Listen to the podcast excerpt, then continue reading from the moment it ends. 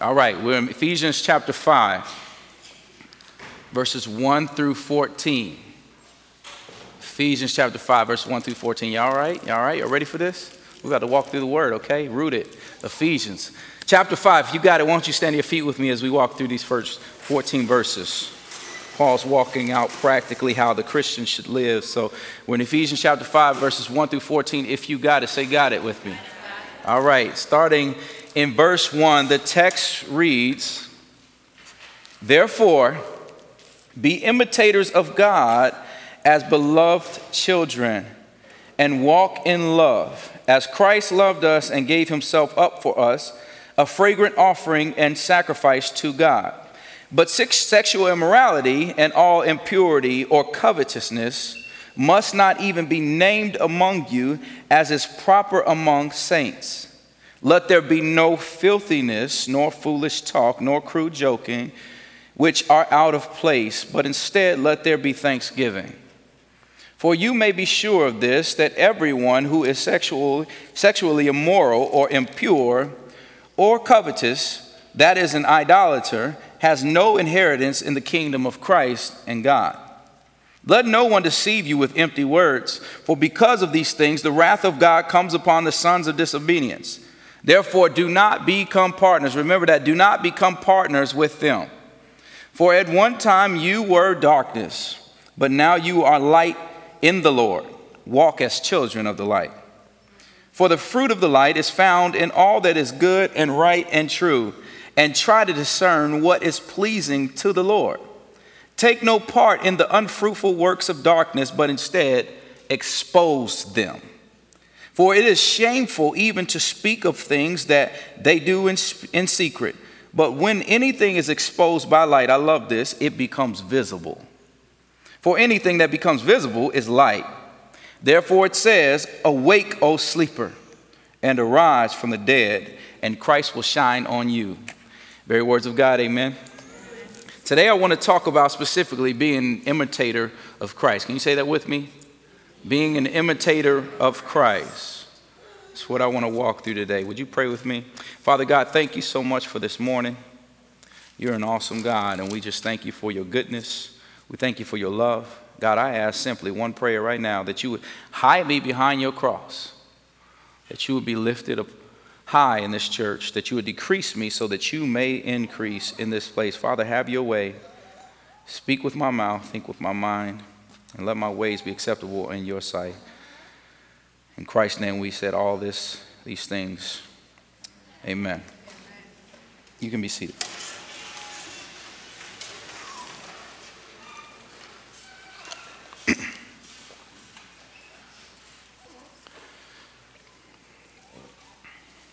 well, as you know, or most of you all know, as you can see, my wife and I, we just had our fifth child. Little man, as I like to call him. Love that little guy, and he's right here in the front row. I love every one of my kids, but you know, thinking on this Mother's Day, and just it's a time for me to reflect, even as a dad, that having kids is a it's, it's a huge responsibility. It's a huge undertaking, a huge responsibility to have children, and and sadly today in today's society, I think we we underestimate this. We don't take it serious enough. I mean, you can look at the state of our world with all the fatherlessness or, or parents that are in the home but aren't actually really in the home. You know what I mean with that? You see, we, we, we don't take it serious. And what happens, here's the problem with that because children learn everything there is to know, or pretty much everything, from their parents, whether their parents are in the house or not. Now, what I mean is, I don't know statistics, but you give me a male that has been, that has multiple children with multiple women, I could probably almost guess that his father or the person that's influenced him the most has done the exact same thing. You see, the point is, is that kids imitate their parents. Whether good or bad, they imitate their parents. They learn pretty much everything there is from their parents. And I get to see this on a day to day basis with each one of my kids. I love them, but I get to see this. They imitate us. I learned this very early on. My oldest, Ramaya, she's about eight now. And at the time she was 18 months old, she would walk around and do literally everything I did. She took it all in stride. If I walked a certain way, she started walking that way. If I stuck my tongue out like this, she stick her tongue out too. If, if I sat down in a chair, she would muster every little ounce of 18 month strength in her body to try to climb up this chair, and she would sit down and smile. And one thing I love, I used to love watching my daughter walk around the house. I don't know how she found them, I didn't give them to them, but she would always find my old cell phones. She found my old cell phones. I back there was a big cell phone, and she put it on her head, and she would walk around, da, da, da, da da da da, just talking. And she, you could tell her, you couldn't tell her she wasn't talking to somebody, because for her, she was talking to somebody. Even though it was gibberish, she, she knew she had somebody on the other end of the phone. And, and most of the time, she did this while in the bathroom. She'd be sitting next to the toilet doing it on the bath. And you know why? Because daddy talked on the phone a lot of times in the bathroom. Here's a picture of her doing exactly that. This is Maya, 18 months old, sitting next to the toilet on the phone. You see, but the one I really love about my daughter is how she learned to say, Excuse me. And she learned to say, Excuse me, not because, you know, she's walking around bumping into people. And, Excuse me, I'm walking through. You know, us puckers, we kind of diesel strong a little bit, you know, y'all diesel strong. That, that's us. So, so she, it wasn't because she liked bumping into people. She learned to say, excuse me, because I'm gonna be honest with y'all, I pass gas a lot. and when I did it, I would just say, excuse me. So she learned all of a sudden, every time daddy passed gas, she would look at me and say, excuse me. so here, here's a little bit of advice for each one of you all in here. Y'all know who Ramaya is. She was just sitting right here. If you see Ramaya next to you, I'm gonna give you some advice. Don't try to squeeze one, don't rip one out quiet. Don't squeeze your cheeks together and let it Y'all know how y'all do. Don't act like you never done it. If, if you, because if she doesn't hear it, she might smell it and she's gonna look you dead in the eye and say, Excuse you.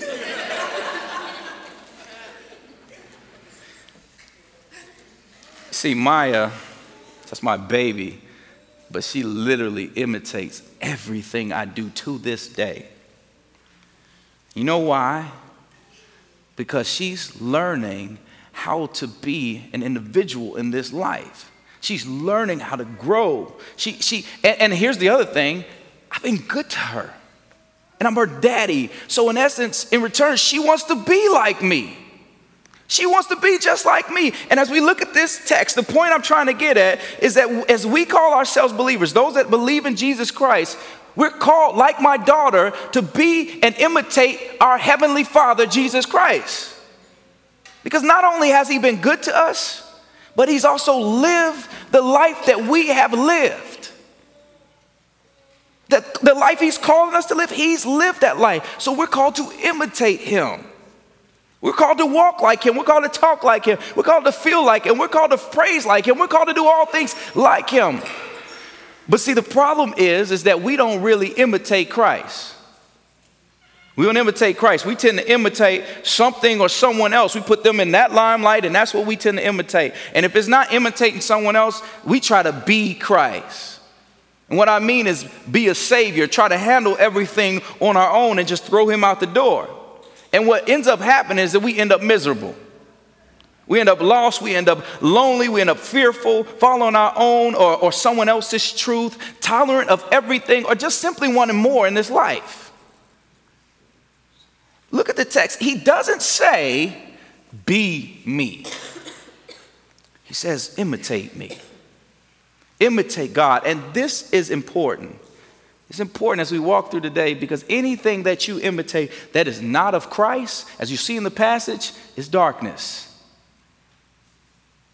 Paul is talking to believers and he's saying, Stop following those who walk in darkness and instead walk in the light. Imitate Christ. So today I want to simply talk about that. What, what does it mean? What does it look like to imitate Christ? Amen? Amen. As we jump into the text today, Paul begins saying this word therefore again. He says this many times, and what that means is that he's continuing a thought from the preceding verses. See, it's the same context of eh, where he's talking to this new diversity of believers in, in Ephesus, where he just told them to walk in unity and the newness of life. He, he says, Be imitators of Christ and walk in love. Now, as I, I, said in the beginning, Christians are called to imitate their Heavenly Father by living a life of love as Christ did when He gave Himself up on the cross. Now, don't misinterpret this though. This does not mean live a life like a slave trying to imitate Christ, but instead like a child who imitates their loving father, imitates their parents because he's been so good to them, they really want to be like him. You're not performing trying to imitate, trying to gain some approval or, or some kind of wage earned because Christ already did that on the cross. So every time you try to work for something, you're literally hanging him back on the cross saying, Your death was not enough for me. Christ did everything needed to be done on the cross for us to be reconciled to the Father. So there's no performing that needs to happen. But instead, we imitate Christ like children imitating their good, good father. But in saying walk in love, Paul tells believers in verse 1 through 7 that walking in love, hear me, hear me clearly, does not mean just go partner with anyone. Let me say that again. Walking in love does not mean go partner with anyone, especially those that say or think immorality is okay. And immorality, for this matter, is anything opposed to the Word of God and what it says in here. So, Paul, still speaking in the context of unity and love, to others, he says, Look, look, look, I know I told you to love everybody, go out and love your neighbor, but don't get it twisted. That does not mean become best friends and go out and love everybody and anybody, sacrificing who you are. So, in order to further explain this, he, Paul begins to walk through how Christians should conduct themselves as imitators of Christ. Now, hear me, y'all. He doesn't cover everything, which is why it's important to know the Word of God, what it says about God, what is of God, and what is not. So, if you're here and you don't hear me call out sin, your sin that you might be dealing with or something like that, don't think that Paul is not talking about you, okay? See, sometimes we're like, well, we can squeeze it around the text. And it didn't actually say mine. No, no, no. No, he's talking about immorality here, okay? He's talking about sin, period. All right, you guys with me? All right, he begins in verse 3 by saying, all sexual immorality, all impurity, or covetousness must not even be named, that emphasis on named, among the saints. Now, when he says sexual immorality here, the Greek word is actually pronounced porneia. And you got to talk about that word. That's where do we get our word porn. That's where it comes from. But this word means much, much more than the English language gives it right here. It's talking about all sexual sins adultery, fornication, which is sex before marriage, homosexuality, porn addiction, bestiality. You can go on down the line. Every, anything sexual, when dealing with, whether it's dealing with identity or action outside of the proper biblical marital covenant of a man and a woman. Now, I don't have time to labor through all of those sexual sins and the things that Paul is talking about in this word porneia. But last year, if you're interested in knowing our view as a church on a lot of these different issues, you can go back to the six series we preached last year. Uh, if you're interested in what we think, what we believe with the LGBTQ community or sex before marriage, whatever it may be, you can go back. I want to invite you to listen to that series, the six series, where we answer a lot of those questions from you all here in our church. But what I don't want you to miss is the premise of what Paul is actually talking about here in this text. Don't get, caught up in that and miss what he's saying here. Paul is getting at, at this fact that sexual immorality and impurity and covetousness, which is this simple longing of someone else's possessions, whether that be their wife or, or husband or their money, their success, it's this coveting of something you don't have. He says it should not be named among Christians. You know why? Because these are public sins. Public sins that don't necessarily just dishonor you, but they dishonor honor God. And here's the thing, and this is why I say that because anybody that picks up the Word of God, literate, that, that can read, that's literate can open us up and read scriptures like we just read right here, or Romans 1, where Paul is listing off this huge list of sins, and then they can look at a person's life that claims to be a Christian and, and say, Why would I want to follow Christ when you say Christ has been so good to you and he saved you, but yet you do not honor God with your life? See, it goes back to who are we imitating? Who are we imitating? This is why most people call Christians hypocrites. I'm be real, I'm gonna go there this morning. Because we say we believe in this big God that has been so, so good to us, but then we turn around and instead of honoring Him with our lives and living for Him, we choose to live the way we want to or what we think is best, what we feel is right. Now, you tell me why anybody would want to be associated with Christianity when the so called Christian that's supposed to be following Christ is not following Christ. I mean, why would I, as a non believer, be compelled or convinced to believe in someone who doesn't change me or make me better? Because when I look at Christians today, Jesus ain't working. So why? Why? Why should I follow him? Because it seems like it's pointless. Which is why many people say, forget Jesus. Forget Jesus. And I will just do my own thing. I'll make it uh, on my, my own way. I, and again, you know why? Because many Christians who are supposed to exemplify Christ have chosen to make their lives what they want them to look like, what they feel is right, instead of what God wants. We choose to do. I mean, in everything in our world today, we, it feels this way to me, so I want it to be this way. That that I read the Word of God, and ah, that just didn't feel right, so I can't be right. We choose to trust ourselves more than God. Yeah, uh, maybe y'all didn't give it. See, Christians will look at passages like this. I'm talking to Christians. We'll look at passages like this and we'll say, well, man, Paul, he says a lot of things very explicit, but he really doesn't explicitly say that fornication or sex before marriage is wrong doesn't explicitly say that, so man, it's economically okay. It's better for us if I move in with my, my husband to be, or we, we love each other, so we might as well live together. It's okay. We're to be each other. No, no, no, no.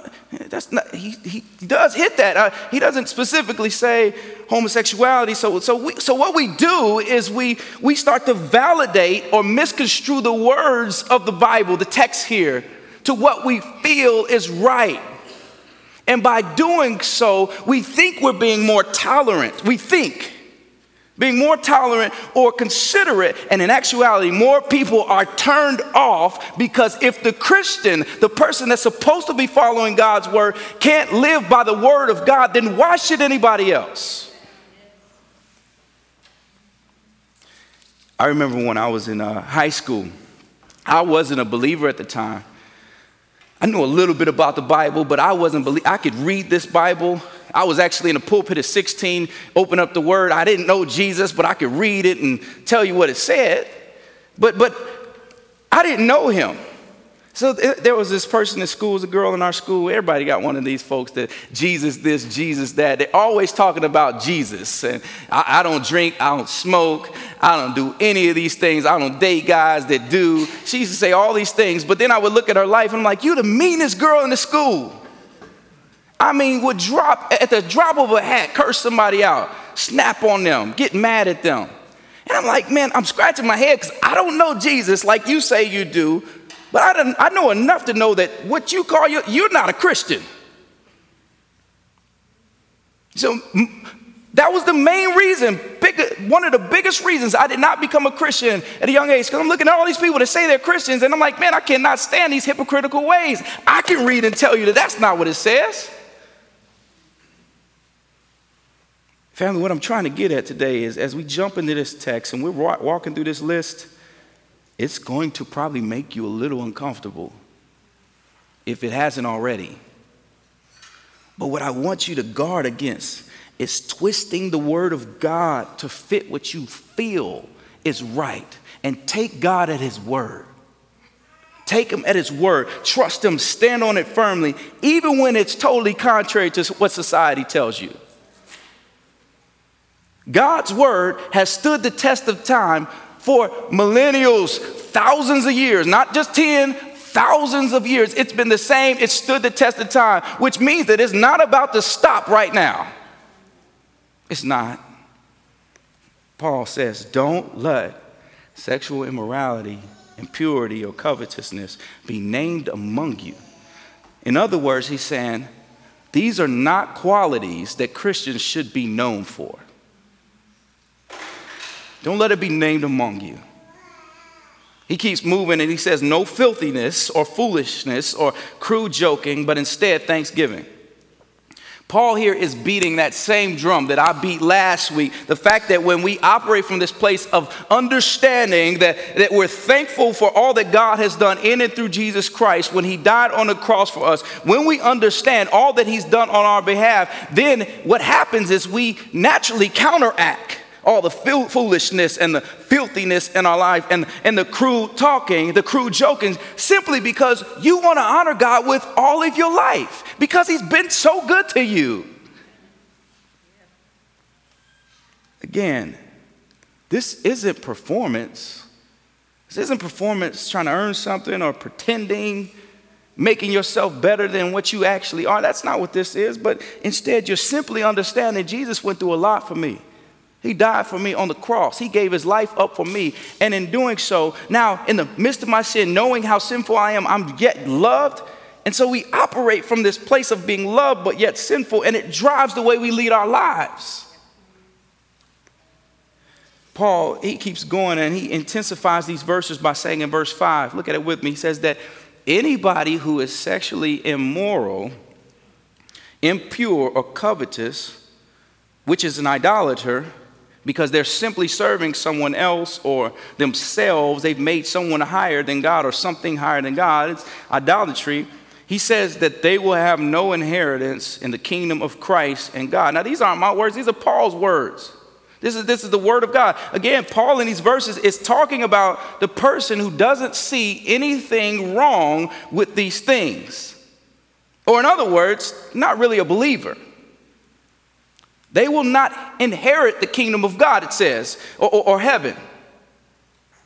Paul says they will surely not be in the kingdom of heaven. So, to the Christian, look at verse 6. He says these words.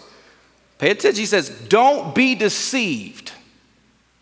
Don't be deceived with empty words. In essence, saying, Don't be tricked don't be tricked into believing the way of the wicked is that, that's better or it's okay. I know it may seem like they're prevailing, they're flourishing. Look, look destruction may come. It, it, it, it's not better. Don't be deceived. It says, don't be tricked into believing everything you see on TV or what you feel is right. It's right all the time. Don't, don't be deceived because the wrath of God will come on the sons of disobedience. Now, hear me. Hear me on this because this is important. When he says sons of disobedience, he's referring to people who walk habitually in sin, who make a habit out of sin, who continually rebel against God, who make their way the way. And hear me, family, there's a big difference between falling or failing to sin every now and again and or eh, eh, between that or making a habit out of sin and then rationalizing it or validating it. There, there's a big difference there. There's a big difference from struggling well with sin, like you're walking through this life, or just, just straight up failing. There's a big difference between those two. You see the difference there? And see, here's the problem. Some of us are out here just straight up validating and rationalizing our sin and just continually failing. And, and Paul's talking right here. He said, that's not Christian. It's not Christian. Like I said last week, the person, hear me, y'all, the person who is truly saved is not able to fully be consumed with sin and consumed with God all at the same time without being grieved or convicted. There's no way. It's not possible. Now, hear me, because if you're in that place where you're, you're saying, I believe, but I'm not bothered by my sin. It doesn't really convict me. I'm not bothered by my sin. Or you can rationalize, you can validate what it, what it is. Hear me, you're in a very dangerous place. Either you never were saved in the first place, or you've, be, you've fallen so deep into Satan's clutches that he's, he, he's got you to the place where you feel like you're unworthy to be with God. You're nothing to Him. Or, or you're at this place where you just simply think you know better than God. You don't need Him. You got everything you need in yourself. Hear me, all of those places are very dangerous. This is why Paul says in the next verse don't partner with the sons of disobedience. Don't partner with the sons of disobedience because you cannot, hear me, family, you cannot be a Christian and truly have a deep or intimate relationship or friendship with someone who's not running for God like you. Here's the reason why. Here's the reason why, because if you're a Christian, you, it's, it's really hard to have that deep relationship with somebody who's not running for Christ like you are. And here's the reason why, because, because there's always a ceiling. There's always only so far you can go with them to where you agree or not. And, and the reason is if you can go past that, somebody now is sacrificing their morals or their beliefs to get to the other person. All right, some of y'all didn't get that, so let me come closer to your neighborhood a little bit more. The re- this is why dating, we're going to talk about, that's why dating someone as a Christian, as a believer, this is why it's very hard for you to, to date somebody. This is why I say it's not okay to date somebody who's not a believer like you are. Because somewhere along the line, whether they come to Christ or do not, you are going to destroy your relationship with God. Don't believe me? Ask my wife after church. I was a heathen running around town doing whatever I wanted to do, when I wanted to, how I felt like, what I, whatever I felt like doing, that's what I wanted to do.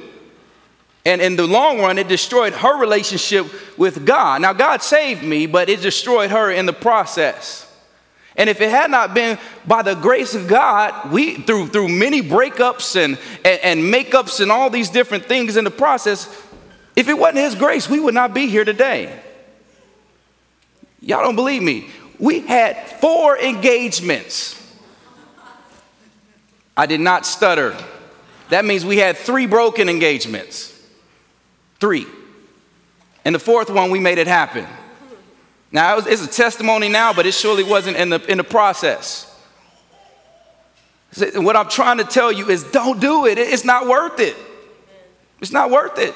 You're sacrificing something that God didn't tell you to sacrifice.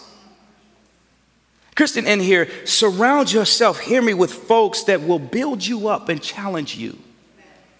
People who will ask you hard questions because they love you more and they want you to be like Christ. People who want you to look more like Jesus even when you don't want to look like him. Hear me. Be aware and intentional and about who you surround yourself with. It's key to your walk with Christ. Now hear me. This does not mean be stuck up and act like you can't talk to anybody. That's not what this passage is talking about. Paul definitely tells us to go out, and Jesus tells us to do the same. Love your neighbor, love those that who do not know Christ, love them. But hear me, that does not mean that you need to become best friends or really intimate friends with them and sacrifice who you are in order to be close to them. That's not what he's talking about here. Jesus didn't do that.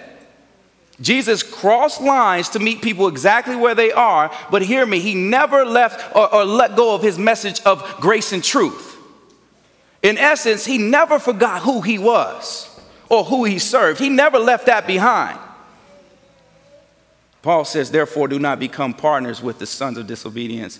And then says, for you were saved from darkness Basically, my man Paul is saying, he's pointing back to chapters one through four, and he's saying, Remember, Christian, remember, hear me, all that Christ did for you. Remember how he pulled you up out of the muck and the mire, how he saved you, and how he gave you hope when you had no hope. Remember, Christian, how he saved you from the penalty of your sin, which was death. Remember, Christian, and now he's, he, he's changing you and bringing you now into the newness of life. Remember, he says. Therefore, be active and walk as children in the light. Paul is basically saying, don't you dare forget.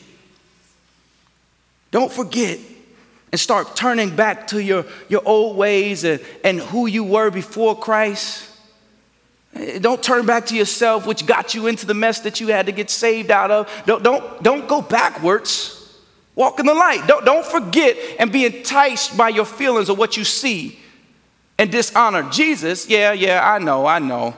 I know she got a body like a Coke bottle, but she's not yours, so don't take a drink. I know, I know for my ladies in here, that boy fine like Morris Chestnut or, or, or, or Channing Tatum with all the hair slicked back. But he ain't your mocha latte or vanilla latte, so don't take a sip.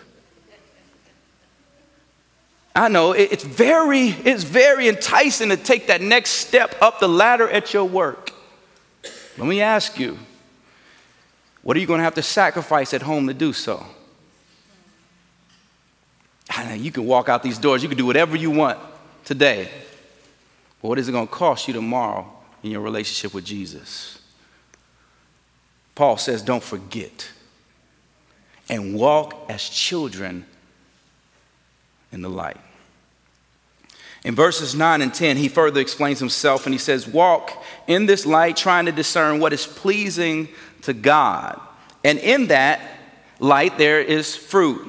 In verse 9, look at it. He says that, that if you walk in the light, the fruit is good, it's right, and it's true. See, because here's the truth.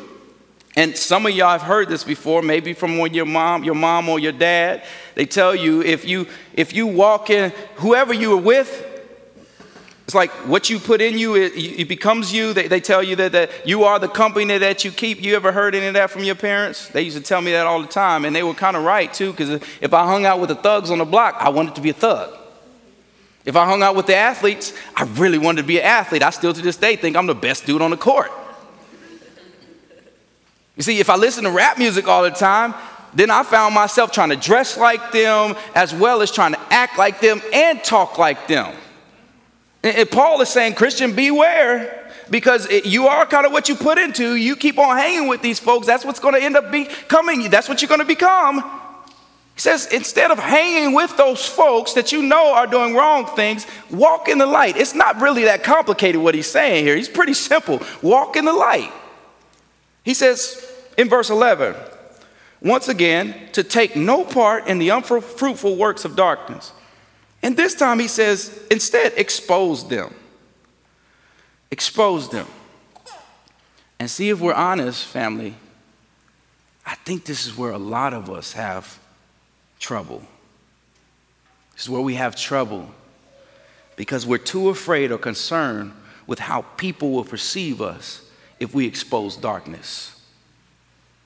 We're too afraid to call out sin so instead, we become tolerant of everything and lean on our own feelings instead of the Word of God. Can we talk about it? Okay, y'all, y'all don't believe me. Okay, some of us in here have friends that are this way that say, girlfriend's your girl, you know, y'all been girls since a Cadillac with four flats sitting on, sitting on bricks. That was y'all. You go way back. And she comes to you and she's like, girl, we just moved in together. You know, we're sleeping together. I love this man. He loves me. And your heart just drops inside of you. And you want to tell her, girl, if he really loved you, then he would honor you and he would, he would love God more, which means that he would honor your body and his body and he would wait till marriage. But instead, you say nothing. Or you look at him and you say, girl, you cra- y'all crazy. And inside you're like, man, I'm crazy. I wish I would have said something. I know, I know it's Mother's Day. Y'all, y'all not amening me today because it's Mother's Day and y'all thought it was going to be some kind of fluffy message today, right? And that, that's not really what we do here at Renewal. And here's the truth. I really, we're walking through this passage. I really want you all to know and love Jesus Christ with all of you. I want you to run after him and honor him with your whole lives. It means we got to preach on the hard stuff. And besides that, mamas in here, if, if your mama's like mine, she's the best at calling me out in my mess. So they probably appreciate stuff like this.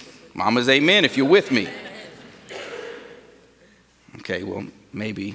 Maybe that's not you. Maybe you're in here. And you say, well, my, my friends don't deal with fornication. That's not what they do. Well, maybe you're sitting at the table with your friend and you know they deal with drinking alcohol. And instead of foregoing the drink, you have a drink, they have a drink, and y'all keep drinking together. And afterwards, you feel horrible inside. You feel horrible inside. And see, see here, here's the thing, and hear me on this, family. When we fail to speak truth, or expose darkness as Christians, we try to cover it as if we, we did not say anything in order to not turn someone away. That's, that's what we say. We say, I did this for them, not to turn them away. I didn't want them to feel a certain way about me. But hear me, it really has nothing to do with the other person because that person's in darkness. They really have no idea what they're doing. You know the light, which knows that you got the truth to tell them, but you choose not to tell them anything. So therefore, you're really not loving them. And you know what was really about? It's about us. It's about us because we don't want them to think ill of us. So we don't speak truth. And friends, this is nothing new under the sun.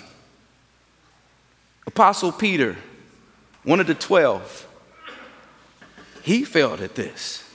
Galatians chapter 2, he's, he, he's eating with the Gentiles. He's sitting there at the table with them, and they're smashing some food. They're having a good old time as long as the, the Jewish folks don't come in, the circumcision, the, the original folks, as long as they don't walk through, my man Peter is sitting here and he's eating, he's having a good old time with them. They're having a great time. But as soon as the Jews walk in, he's like, I don't know them.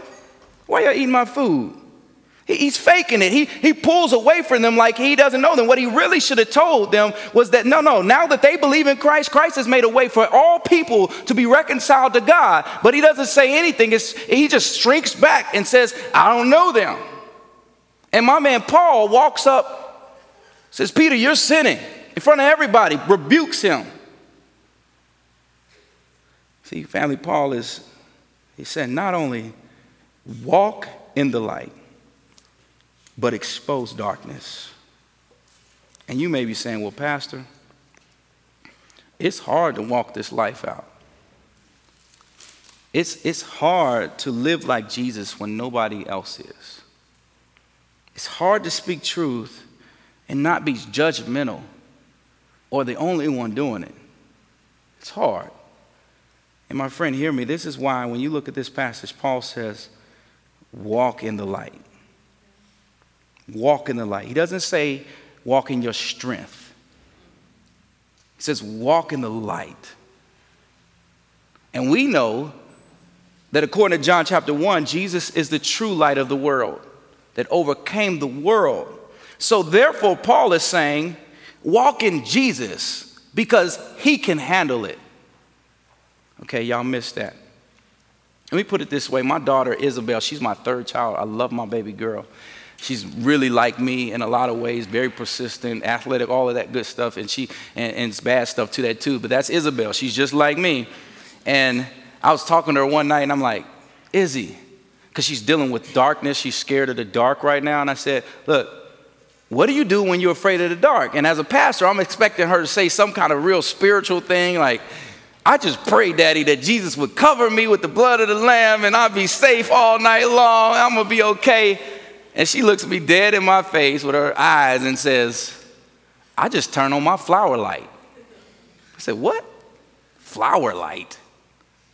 And see, if you've been in my house, I had to start thinking about this because if, you, if you've been in my house, you've seen that room at all, some of y'all have been there.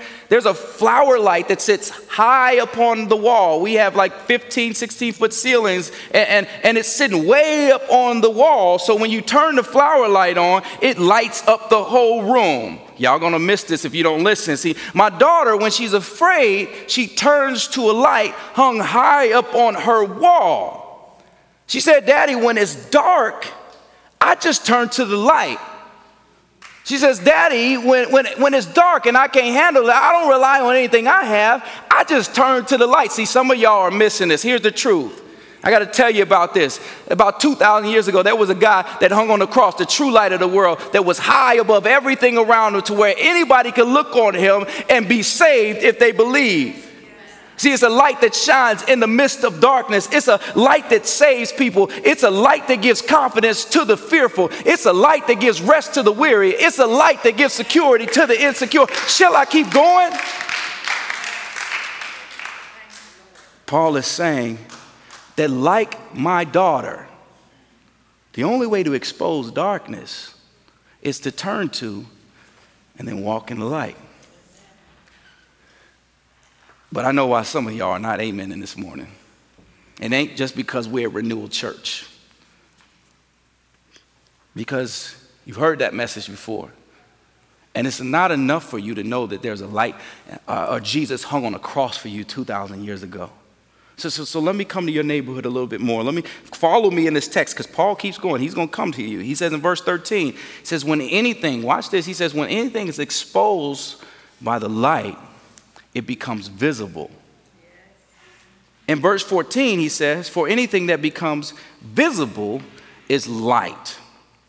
Thus saying that there is nothing that the light can't handle. Y'all missed it. Says there's nothing that the light can't handle or turn from darkness to light. Y'all still missing this. And, and since we know the light is Jesus, Paul is really saying that there is no darkness that Jesus can't handle.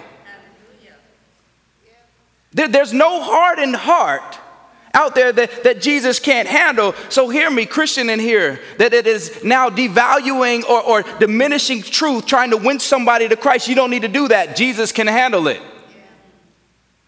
There's no dark place that Jesus can't handle. Some of us walked in here this morning in some very dark places whether that be spiritually or just what's happening outside of you. We're in places this morning where we're hurting. And Paul is saying, look, Jesus can handle it. He can handle it. Now, friends, I'm telling you all that Jesus can handle and that he can handle everything because, again, when we're looking at this text or text like this, some of us in here right now probably feel this immense amount of pressure to change yourself, or someone else. So hear me, and I need you to hear me clearly because Paul starts chapter 5 a certain way on purpose. He begins by saying, Be imitators of God. Again, he doesn't say, Be God, he says, Be an imitator of God. Then he says, Walk in love he doesn't say be love. According to 1 Corinthians 13, God is love. He says, walk as children of the light. He doesn't say that you need to be the light by yourself because, as we just looked at John chapter 1, Jesus is the light. Christian, hear me. This walk was never meant to be walked alone without community or total reliance on God. Or else, Jesus wouldn't have had to die on the cross. So don't feel overwhelmed. Don't walk in, eh, eh, just walk in confidence, is what Paul's trying to get at. Walk in confidence and freedom. That doesn't mean you won't deal with these things, but continually remind yourself to walk in confidence and freeing, knowing, freedom, knowing that you serve a God who has already overcome the world. Which means that we can walk through this life here on earth not, not trying to re overcome the world because he's already done it. He says, just imitate me, which in turn points more people to Christ. He says, Know that I'm with you. I'll never leave you nor forsake you. He's with us in the good and the bad times. He says, I got you. John 1 5 says, The light shines in the darkness, and the darkness has not overcome it. Therefore, Christian, you are not alone, but you walk with Jesus, the true life, who has over, overcome the darkness, the light that's overcome the darkness. And with all this, Paul ends by saying, I love these words. He says, Awake, O sleeper. Awake, O sleeper. Arise from the dead, and Christ will shine on you. Family, Paul is saying to the Christian, you know who the true light is. You know who he is. So by knowing him, now turn and follow him. Stop being bogged down by darkness or sexual immorality, impurity, covetousness, filthiness, trials, tribulations, trying to fit in, so, trying to be somebody else's savior or sacrificing your morals and belief to be with somebody. But instead, turn to Christ, for he's all you need. He's all you need. Therefore, he says to the believer, walk in him imitate his ways, speak truth, and walk in the light. And know that you are not alone, and the darkness can never overcome the light. So, to the believer in here today, let's be imitators of God that walk in the light. And to the one that's struggling with Christianity, I pray that you would turn like my daughter, and believe in the light that was hung high for us on a cross, died the death that we should have died, a light that never goes out but has stood the test of time, a light that's still there today, which means that that same saving power that Jesus had on the cross years ago is the same power that's still alive and at work today in order if we believe. can still be saved today. Amen.